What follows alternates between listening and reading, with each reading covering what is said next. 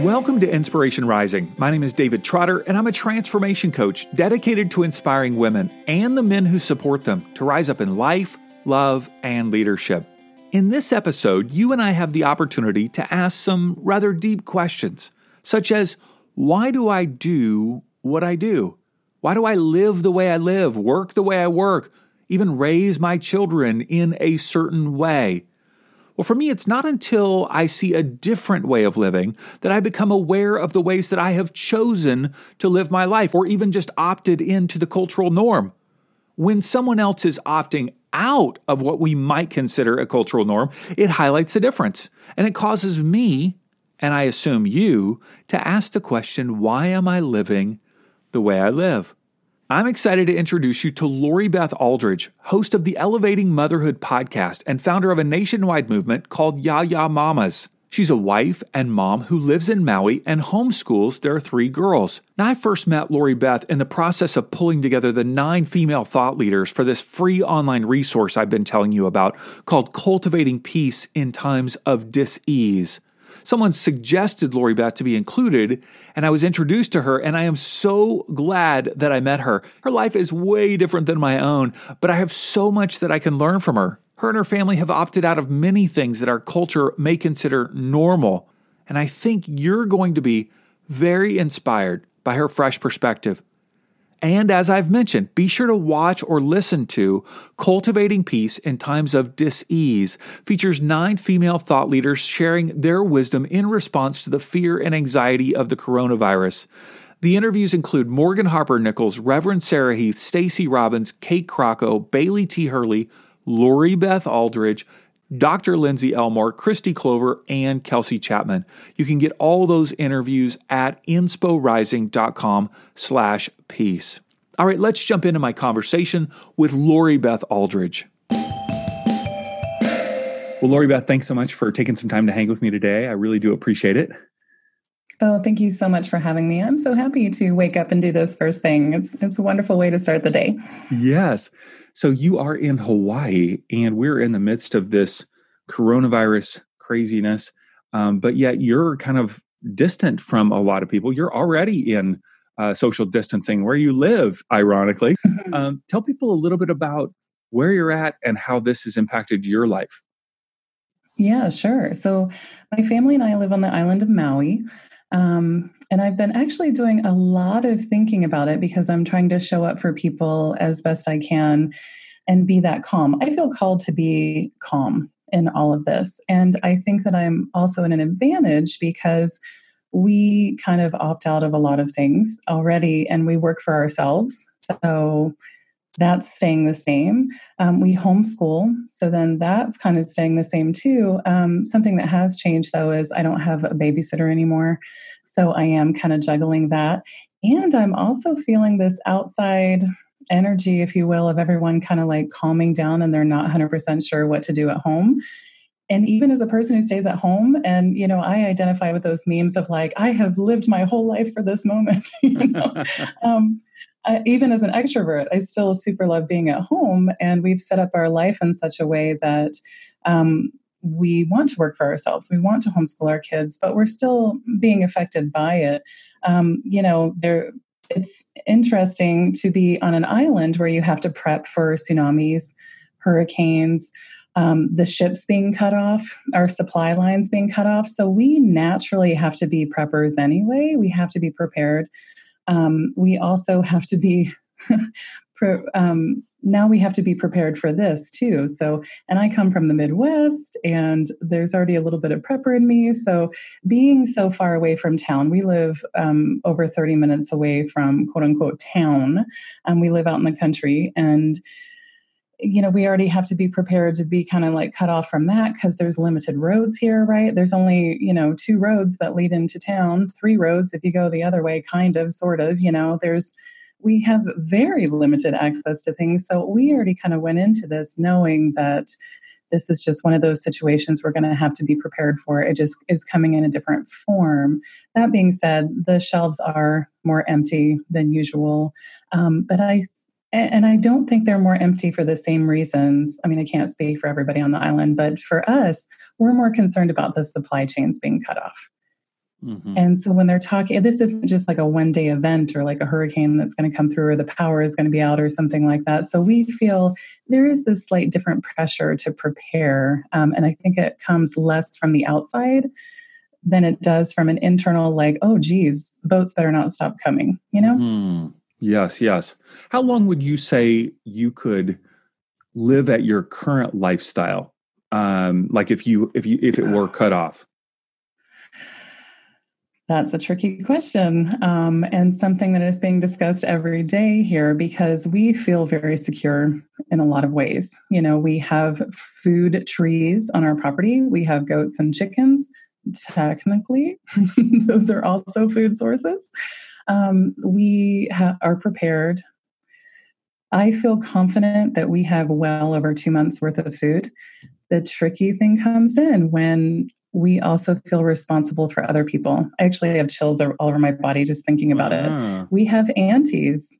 Um, there's a different sense of ohana here. You know, we have people up the road, our elders, our aunties that we also feel responsible for. So when we prep, we don't prep with just the five of us in mind. We prep for about 13 people. Wow. And that's because that's the reality of it. My best friend and her son live here. We have this extended family because we live so far away from our family.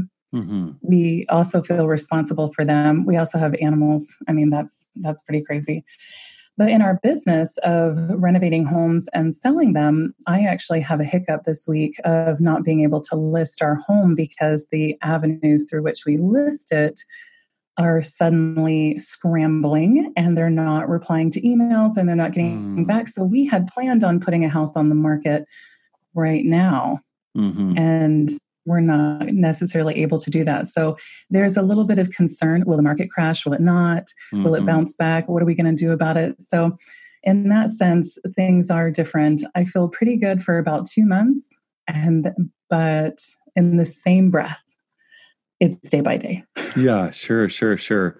But you're you're resourceful, right? You yeah. have a lot of resources around you, um, yeah. and so we'll all we'll all find our way, right? We can all be resourceful. I think the key mm. is um, I love how you described that you have other people that you want to be mindful of, and others of us may not have that particular situation, but how do we not just think of ourselves, but how do we think of other people in the process? And um, that's that's something that I think we all need to really think about in these moments. Mm-hmm.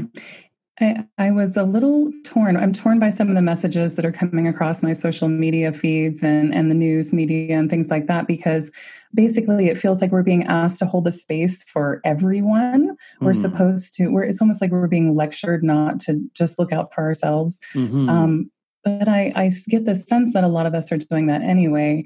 And i kept thinking about it of am i doing enough? Am i doing enough? And i have worked really hard to get rid of that message in my life. And so i was totally honest with myself and said okay the reality is i can prep for these 13 people you sure, know? that's great. I can hold them in that space. I can do that. And that absolutely is enough it's enough. Mm-hmm, mm-hmm. And I need to just settle into that and realize that I can't hold the space for every single person. I can't prep for every single person. Mm-hmm. So I have let go of that pressure that I'm seeing over and over again of like, you must think of other people. But I have absolute faith that people are thinking of other mm. people already. Mm-hmm. That's good. That's good. I think the, the challenge comes in, at least in our area in Southern California, with the amount of hoarding um, of mm-hmm. resources. I think that's the challenge that I have is when seeing that is that I'm not sure that that is thinking of others, you know, mm-hmm. and and um, I don't know, you know, it just it's the tip of the iceberg. It feels like a bit. So I don't feel the pressure to take care of everyone, but at the same mm-hmm. time, I think about how are our buying choices perhaps not making resources available even for the elderly or you know people that are immunocompromised that can't get out um, I do wonder about that. But our stores are doing a great job in even opening earlier or saying just mm-hmm. these hours are for, you know, for people who maybe need a little extra time or help or whatever. Um, and I really appreciate that. You know, I think that that's wonderful. you know, going to the, I agree with you on that. And uh, we have Kupuna hours here. Kupuna, our elders, they're they're super early in the morning, but also they're reached a point where my uh, my aunties, I'm just going to call them my aunties, the older women in my life, um, didn't feel comfortable going out anymore. And so then I was tasked with doing a regular shop for a large family plus um, three different aunties. And so when I would show up in the grocery store with my Ah, cart like full, it looks like I'm hoarding. Yes. And so I literally felt this pressure to look around me and say, okay, I'm from a huge family, and this is for auntie number one, this is for auntie number two, and this is for auntie number three. And here, and I felt like I stood there in line, and everything I put on the judged. conveyor belt, I'm like, this person has goats and they need this. This person has a wound and they need this. You know, like I'm. So I, I'm constantly. I felt like That trying to justify awkward. Myself. Yes, that is awkward. Yeah. I had to negotiate eggs and explain to them that, like, I know that you're saying too, but I need to get some for my auntie and my own children with allergies. And the the um, manager, thank God, was like, "I know you, Oh, and good. I'll allow it." And I'm like, "Oh, Good. thank God!" And I'm not asking for. Well, I guess, and technically, I am asking for special stuff. But I am also not just shopping for myself. It was totally yeah, yeah, yeah, yeah. I interviewed somebody the other day who's got like five kids or something, and she got four loaves of bread and I think four things of oat milk or something, which would just be the four things of bread were just for like a week for her. It was. you know, That's a week. yeah. And they're like, uh, you can only have two. Like, what? I'm, I'm just trying to feed my family. So yeah, it is complicated. It is very complicated. Yeah, it is challenging. Mhm. Well, let's talk for a minute because I know that um, you have just such a unique lifestyle, not only where you live, but the way that you think about motherhood, um, parenting, living life. I mean, you're kind of weird, Lori Beth. You're kind of just really different, right? And I like that. I don't know why. I'm attracted to weird people in my life. All my friends are like super weird. So, um, did you, when you were growing up, did you envision yourself being becoming a mother? Like, was that always like part of your thought of the future? Yeah. First of all, thank you so much for your honesty. I'll take you at the, that as a compliment for sure. Yes, I always knew I wanted to be a mom from the very beginning, and it wasn't just the the doll playing with dolls or playing with Barbies or acting things out or babysitting. It just I have always known somewhere deep inside of me that has always been my true nature. Um, you know, I always showed up and was like that the best babysitter, you know, not because I was trying to be, but because I was just like, man, this is the best thing ever. I can't wait to have my own kids. Every job I ever had outside of being a barista in my early 20s always revolved around children or caring for others. And it just, it was so soul satisfying for me. So, yeah, if I had to paint a picture of my perfect life, for sure, it would be a mom of three girls, which I have, married to the man that I have, uh, and I want all of these things. And um, yeah, so but I've always, always, always, always known that, and it feels like a lot of buildup to this point uh, in my motherhood journey, uh, to the point that when Chris, my husband, and I got married, our wedding invitation said, "All the roads led to you." And like nothing felt truer than that statement of, yeah, it feels like this has been a build up to this point and it's been you the whole time. And so it's nice that we have that though for the hard times so we can fall back on that notion of, yeah, just part of the road. right, right. As you started your motherhood journey, whether it was when you got pregnant or when you had, I don't know when it happened, but when did you start to think about motherhood, perhaps in a unique way? Sure. Um, I always knew I wanted to be a mom. I always knew I wanted to get married, right? This is what a lot of people know. They, a lot of moms come into this. Not everyone, though. You know, some of my closest friends are like, I was thrown this motherhood thing. I did not want it. Uh, and it's, it's harder possibly for them to, you know, figure out how to make peace with that, right? I'm not trying to make peace with something that I've always wanted. Um, I started to view motherhood differently, though, for those reasons that I always wanted to have a baby. I always wanted to get married. We got married, we had a baby. And then the messages started to roll in that this was supposed to be hard. You were supposed to not like this. And it's phrased in ways of like, it's okay if this is hard. It's okay if you don't feel this way. But there were so few messages of, it's okay if this is the best thing you have ever done. It's okay that if you wanted this, and then you got it and you still want it. So I, I keep hearing these. I have I have an episode about it, and on my podcast, episode five is the lie of convenience, and I feel like we're being asked to look through motherhood through the lens of convenience you know like buy these things. It'll make your motherhood journey more convenient. Um, do this. It'll be more convenient. And then we're also kind of bombarded with the message that if something is difficult it's suddenly hashtag inconvenient. Mm-hmm. and our brains were kind of trained to want these things. You want to have babies. You want to get married for some of us and then you're being trained to not like it the terrible twos the three nagers the and all the other terrible things that are said about kids.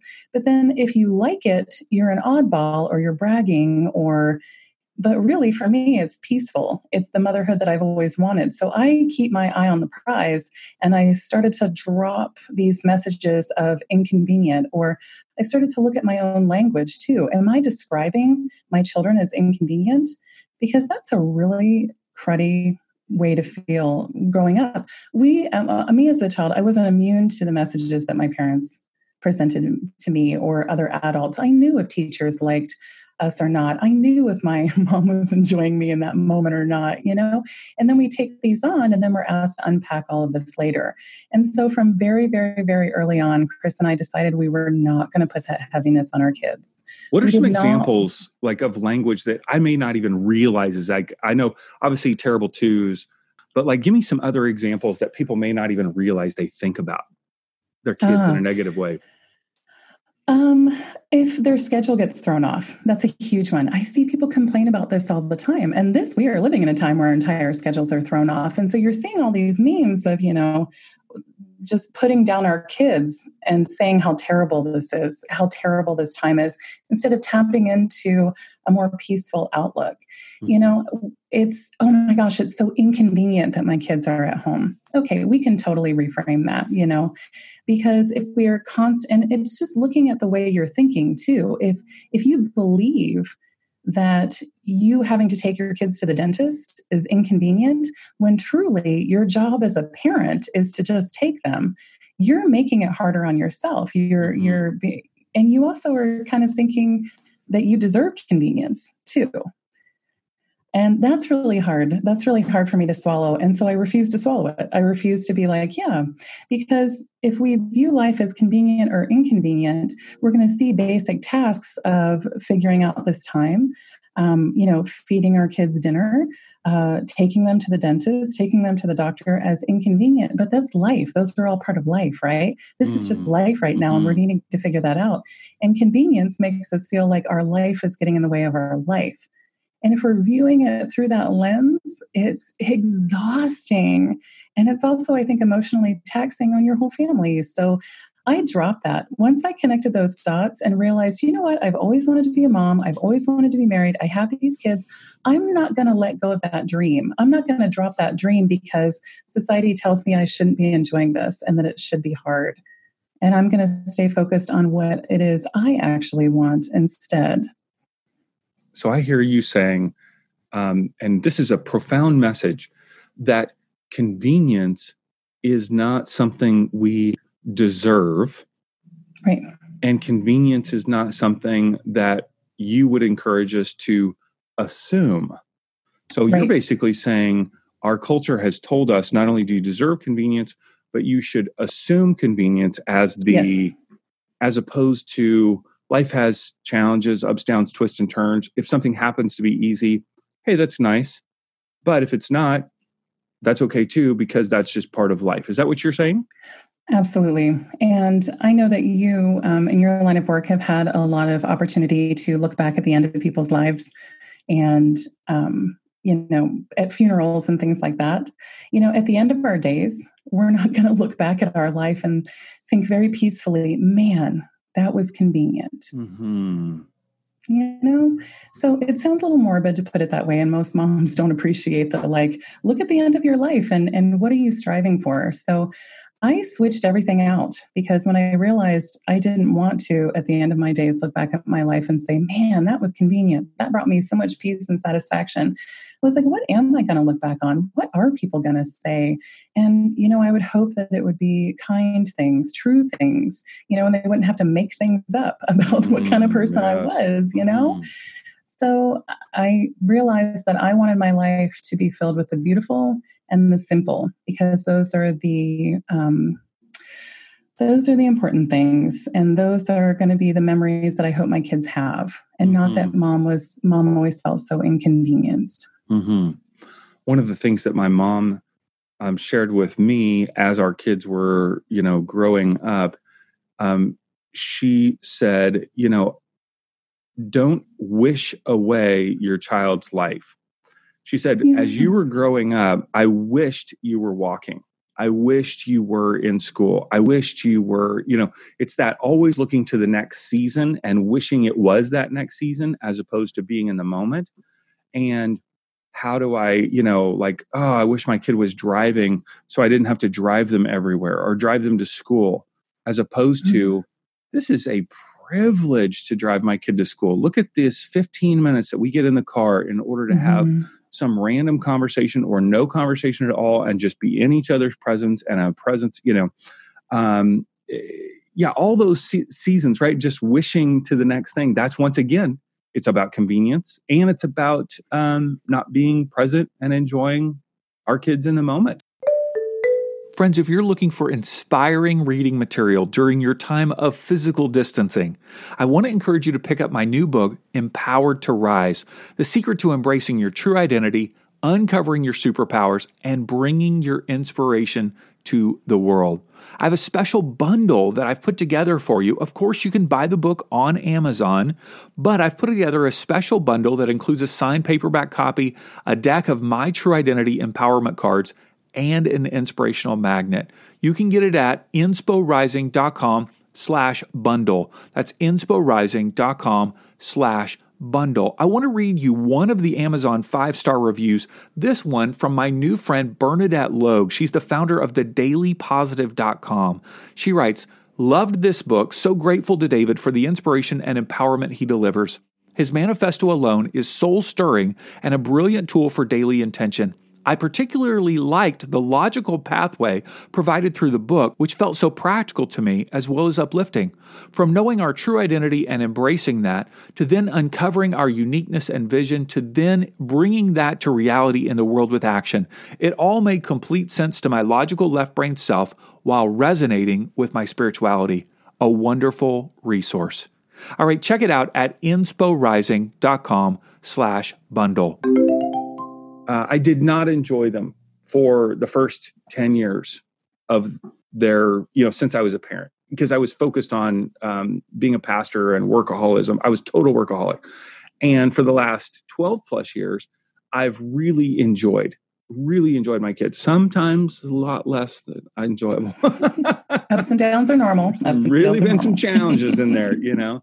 But um, to go uh, God, I love them so much, you know, and it's so, and my wife leads the way on all this. She's way ahead of me on all of this. I learned from her um, on all of it, but I really, that's such a profound message. Inconvenience is not to be, um, exp- we don't deserve it and we shouldn't necessarily expect it. Okay, so that's one big way that you've opted out of some cultural norms in regard to parenting. Talk to me about some other cultural norms that you may you know, maybe normal for you, but for other parents, it'd be like, what the heck? This is crazy. I don't even, you know, give me, give me some examples. Like obviously sure. you're, uh, you're homeschooling. That's pretty yeah. wacky for a lot of people. I know it's normal for you. That's super wacky. We know that. Okay. That's crazy. Um, now we're all doing it. That's funny. Anybody who's judged right. homeschool, I love that. Anybody who's judged homeschoolers, you're all doing it now. And right. oh, I'm because I'm connected to a lot of pastors on social media. You know, how many pastors have judged televangelists? And now they're all televangelists. They That's all have hilarious. to be. Yeah, it's really funny. okay, so I, what, I, what other ways have you opted out? Uh, well, we work for ourselves, and you don't think that that's so strange until you realize that um, we don't live our we don't live for the weekend. I mean, what is a weekend to us? It just doesn't. I mean, we work seven days a week. We work from sun up to sundown, but with lots of breaks in between. Um, and you don't know how strange that is until times like this when everyone's like how do you homeschool your kids it has to be monday through friday 8.30 to 3 and i know we talked about that um, the other day but it, no it doesn't actually you can homeschool from like 6 to 9 p.m if that's what suits your family So we prioritize what's um, right for us. And for us, for many years, with three small children back to back, our kids, as of last week, are six, four, and three. Um, sleep is a big priority. So we prioritize that. But we also have the option to do that because we work for ourselves, because we homeschool, we opt out of all schedules. In fact, we pretty much buck um, any sort of schedule. But living on Maui, that's really convenient because it's basically expected for people to be at least an hour late. So it really works out. we just embrace that.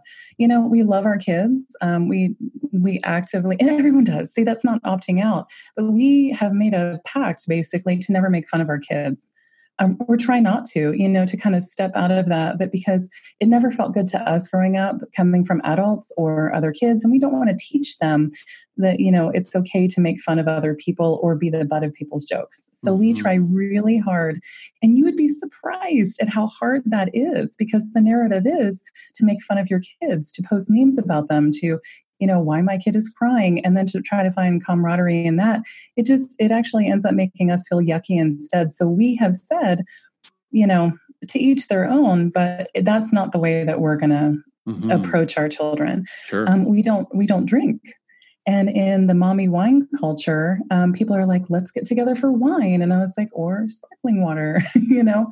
Um, but we made that decision not to drink. And you don't realize what a social leper you could become, if you will, if why, you don't drink. And why don't you drink? Um, well, there's um, alcoholism on my husband's side of the family, and it was never serving us. And I'm not saying he's an alcoholic or anything like that. We're just very aware of it. Mm-hmm. And it played a role in our marriage that was not very nice. And mm. so we decided that one of the, we looked at it and said, we don't have a lot of issues. We love each other so much. What are the issues? And we pared it down to a couple, and one of them was drinking. Um, and it wasn't serving us, and we weren't our best when we did that. So we had bouts of like not drinking. When we met, neither one of us were drinking because we were on health journeys. And so it felt like we met the real other person um, ah. at that time.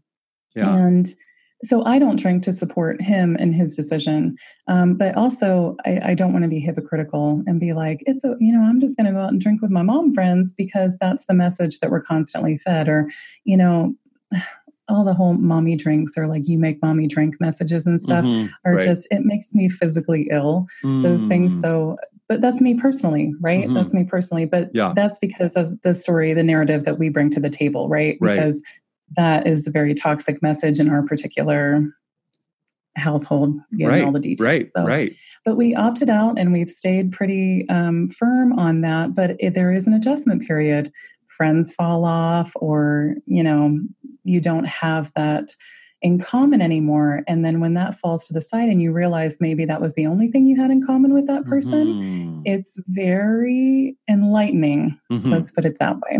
Yeah. So fascinating. Uh, i grew up in a very conservative home where alcohol was not present. I mean there was i mean i think i saw my parents have some wine like maybe once or twice. And I didn't grow up with that as a part of my life or my college experience. And um, my wife had some negative experiences around drinking um, in high school. And so, um, not that I haven't had alcohol, um, it definitely, uh, if I have half a margarita, I mean, I am like stabbing the plate trying to find the food. Like I'm that big of a lightweight. And I have, I haven't had, I don't even remember the last time I had a drink because my wife and I have basically just said, the downsides are so big than the upsides. And we've had multiple people surrounding us that have had DUIs. And mm-hmm. you know mm-hmm. the downsides and the and I realized the coping mechanism that it is, and we're we are odd as well. You know we we're out places and it's uh, we you know I just don't even I don't even think about having a drink. Like it's just not even part of my you know deal. But that's what that people just go to that automatically. It's such a powerful, you know, coping mechanism. I really see it as a coping mechanism. I understand you can enjoy um, the the you know taste and all that kind of stuff, but um, and I have different coping mechanisms, you know, for myself. Um, but anyway, yeah, we are in a similar situation, and it is it is really odd you know it's really odd yeah. to to be the people that don't drink yeah but there's a growing movement right. i have seen of people that are sober. Mm-hmm. Mm-hmm. To the point that there are dry bars, and to the point that there are um, uh, zero proof menus at restaurants. And it's not unusual to go and ask for their zero proof menu, which basically means non alcoholic drinks. And I'm really glad you speak up and say that too. And I was really hesitant to speak up and say that we don't drink um, in our house. But you know, ever since I did, first of all, people wonder why. They want to know what the problem was. Yeah, yeah. um, and, and they make all sorts of um, assumptions, but that's okay. You know, they can just, we're still just going to hold on to it. But by speaking up um, and announcing that we are not drinkers, I have had multiple, multiple moms come to me and say, How did you get your husband to stop drinking? Wow. Wow. And so I think by speaking up and saying that and sharing things with them, um, and them feeling safe like they need they need an outlet there are tons of parent mm. families out there who there's a drinking problem some way somehow or something that not necessarily is like a um, a stereotypical drinking problem or like what society kind of lumps in as a drinking right. problem because they're functioning they're functioning yeah yeah yeah but if it's a problem it's a problem it doesn't matter what level that right. is. right and so they're needing to talk about it but we're encouraged instead to talk about the wine or have a glass of wine and just relax about it or give into it or let them you know have their space or whatever or yeah. that you don't necessarily have a problem and and the narrative just needs to change about that. And I think it starts with us gently stepping up and saying, I don't drink. And that mm-hmm. serves me and my family well. Yeah. I love that. So fascinating. Yeah, that's good. Okay. What are some other what are some other opt out ways now that we're really pushing buttons? Just lost all the people that drink alcohol right now. They're all turned us well, off. you know, that's so that's that's a hard part too, is that I, I, truly believe that my choices aren't a commentary on other people's. That's true. Um, That's very true. But I can't control whether or not they believe that. And, you know, there are some choices that people make that I feel are a commentary on my life. And that's something I need to work on too. So, mm-hmm. not immune to that. Not yeah. going to be a hypocrite about that. I've got my work to do. Yeah. Do you eat um, meat? Another way. Do you eat meat? Yeah. Yeah. Oh, geez, you're killing people. You're killing small souls. yes killing small souls. But I also have a ton of vegan friends, right? And I support a lot of vegan businesses. And but I just listen to my body. I was a vegetarian for nine years. Does that okay? All right. Okay. All right. So you backslidden. You right backslidden back. is what your problem yeah. is. Yeah. Something like that. Um, so another way I realized that we're really super odd, if you will, or opted out is that my husband and I don't sleep in the same room we actually have separate bedrooms. What and are you is like about? a huge I know. it's a huge Your trigger for people. Marriage is on um, the rocks. I know. This is what people assume and I swear um, I have an episode dropping in a couple weeks about sex after babies and you'll see that we're fine. oh my but but it's it's really um, interesting because people assume we have a problem or that we don't like each other. But the truth is, we are honest with who we are. I'm a morning person. Love waking up early. I wake up at 5 a.m. every day. I woke up at 4:30 a.m. today naturally my husband is a night owl. Sometimes he doesn't go to bed till 12.30 or 1 can you imagine if we were forcing ourselves to sleep in the same bed? We're also bed sharers. Oh my gosh look out. We share beds with our children. And we have three children so we basically play musical beds and we have we're fortunate we have four beds to choose from big beds to choose from so we just kind of bounce back and forth to try to get everyone as settled as quickly as possible because years ago six and a half years ago we decided sleep was a priority and we weren't going to conform to what that looks like for the rest of uh, of society you know? Mm-hmm. it's like the kids are in their room they're in their cribs they're shut the door lock it whatever you have to do to separate out and we're just not those people. So we bed share um, although the kids do have the option to sleep in their own bed if they want. And then we also divide and conquer and then are true to our own personalities. I'm a morning person, he's a night owl. And we're not going to force the other person to try to get good sleep with the light on while he reads or watches a movie mm-hmm. when I am in bed by 7:30. yes. Oh my goodness. You are really I have read um, quite a few articles of the growing movement of couples sleeping in separate beds because of oftentimes snoring can be a huge issue. Yeah. Um, or the schedules, you know, like you said. Our daughter was at college, so she had a queen bed in her room, and I started sleeping in there because mm-hmm. um, I uh, I feel more comfortable with the tossing and turning, like uh, all these things. My wife gets up at 4:30 to work out before work, and I get up around mm-hmm. 6:30 or something like that. Um, so we were sleeping that way for a couple months, and sometimes I would, you know, go back to our bed. I don't know. It just whatever felt comfortable. It felt a little odd. I can't believe I'm saying this publicly. I feel like I'm a total loser, not sleeping in the same not. bed as my wife. But You're then you know what happened, Lori Beth, is my daughter came home from college because of the coronavirus. He said, okay. "Get out of my bed. Go back to your own bed." And so now sleeping back with my wife again, and it's fine. I enjoy oh. it. It's all good. But yeah.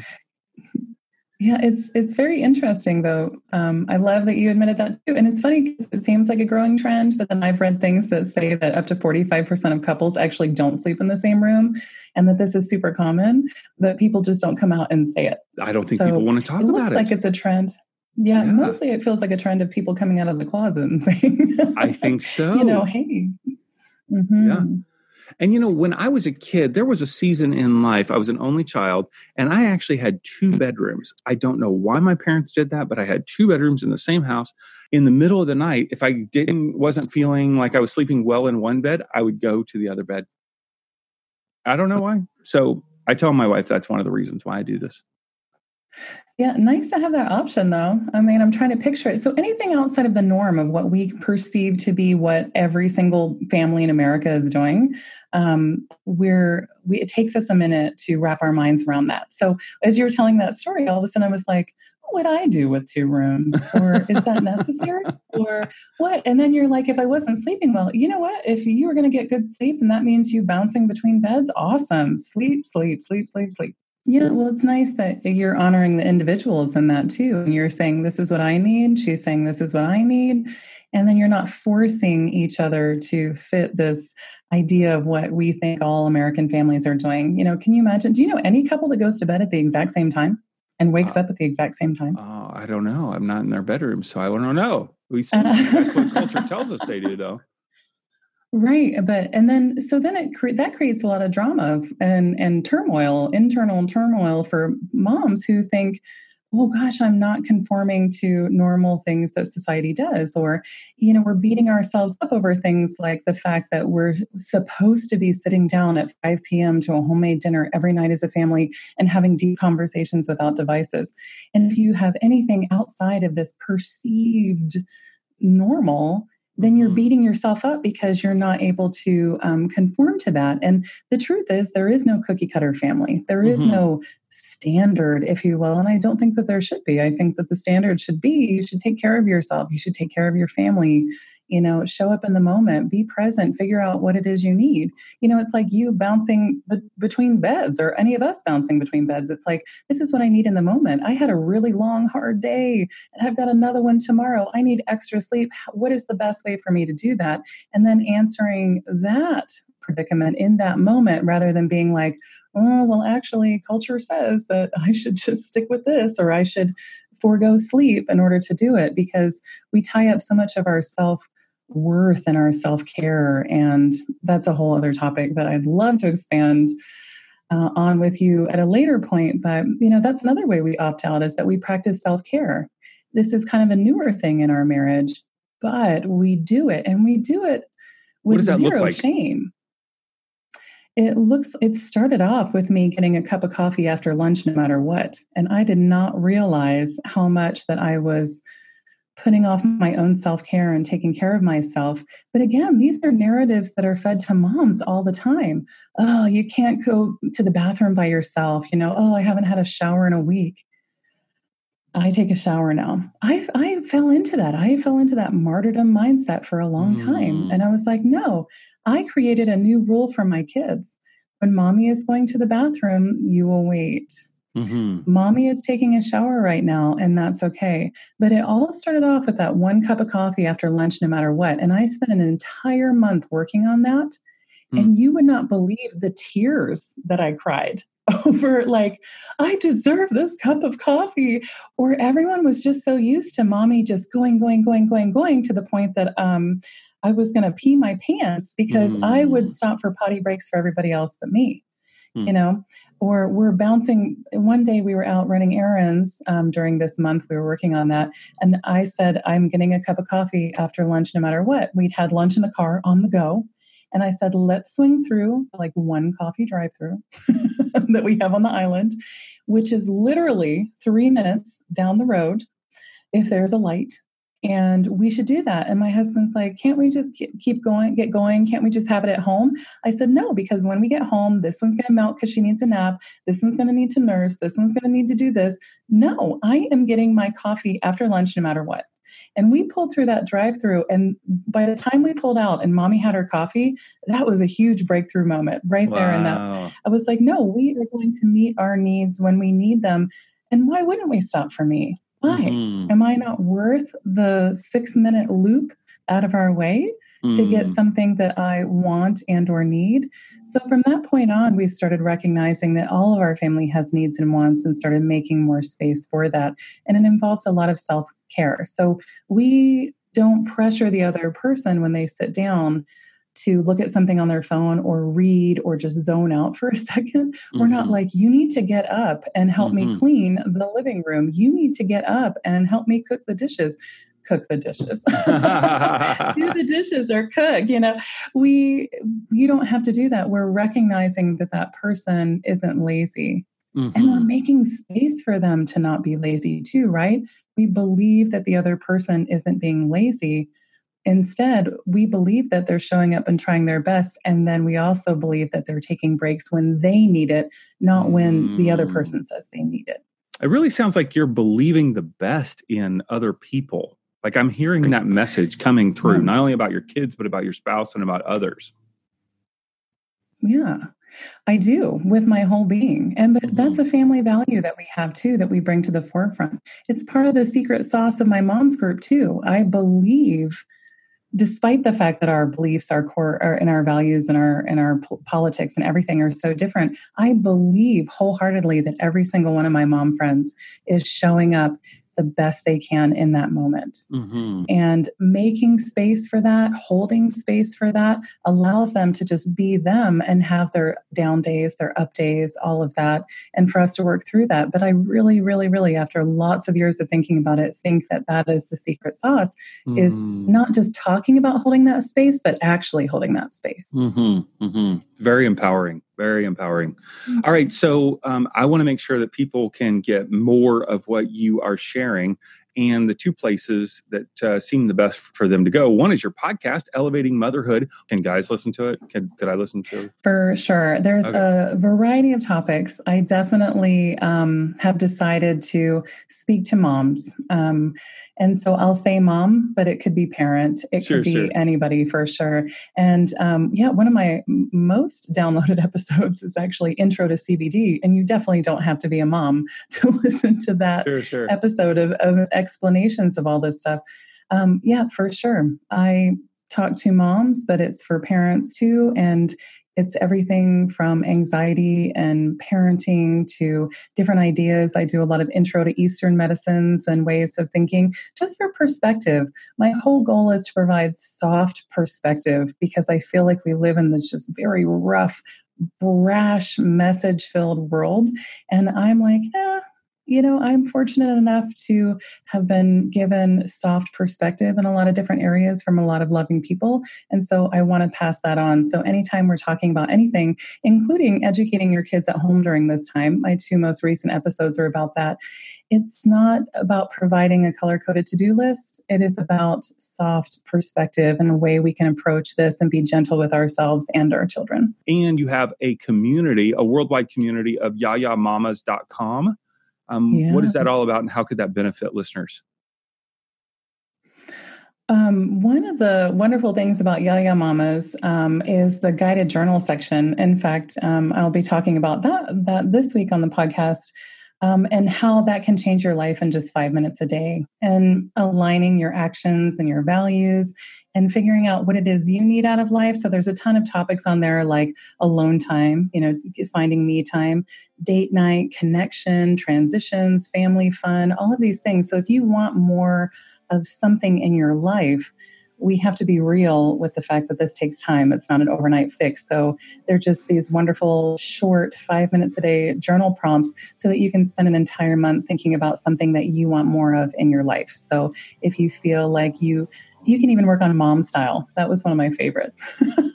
That's great. but just all, all of these things deep, not so deep, but just we're also having fun and doing it together because there's something really powerful about working on yourself in this sisterhood of other moms. And you are a an incredible writer. I mean, you write quite a bit, and mm-hmm. that's why guided journaling is obviously flowing out of you. Um, so people will enjoy your writing on the website. So, Lori Beth, you are amazing. I love what you're bringing to the world. It is a soft different perspective. And I think that's cool. I think that's resonating with people. It really is. So thanks for sharing it with us today. I appreciate it. Oh my gosh. Thank you so much for having me. And thank you for all the work that you're putting out too. I'm almost done with your book. And yeah, it is a must read for sure. Well, I hope you enjoyed my conversation with Lori Beth. To learn more about her, her podcast, and the Yaya Mamas community, check out all the links in the show notes by swiping up on your phone now or visiting our website, insporising.com. Well, may this time of physical distancing give you the courage to ask, Why do I live the way I live? And may you embrace the fact that you are empowered to opt out of cultural norms in order to live your life in a way that resonates with your vision and values.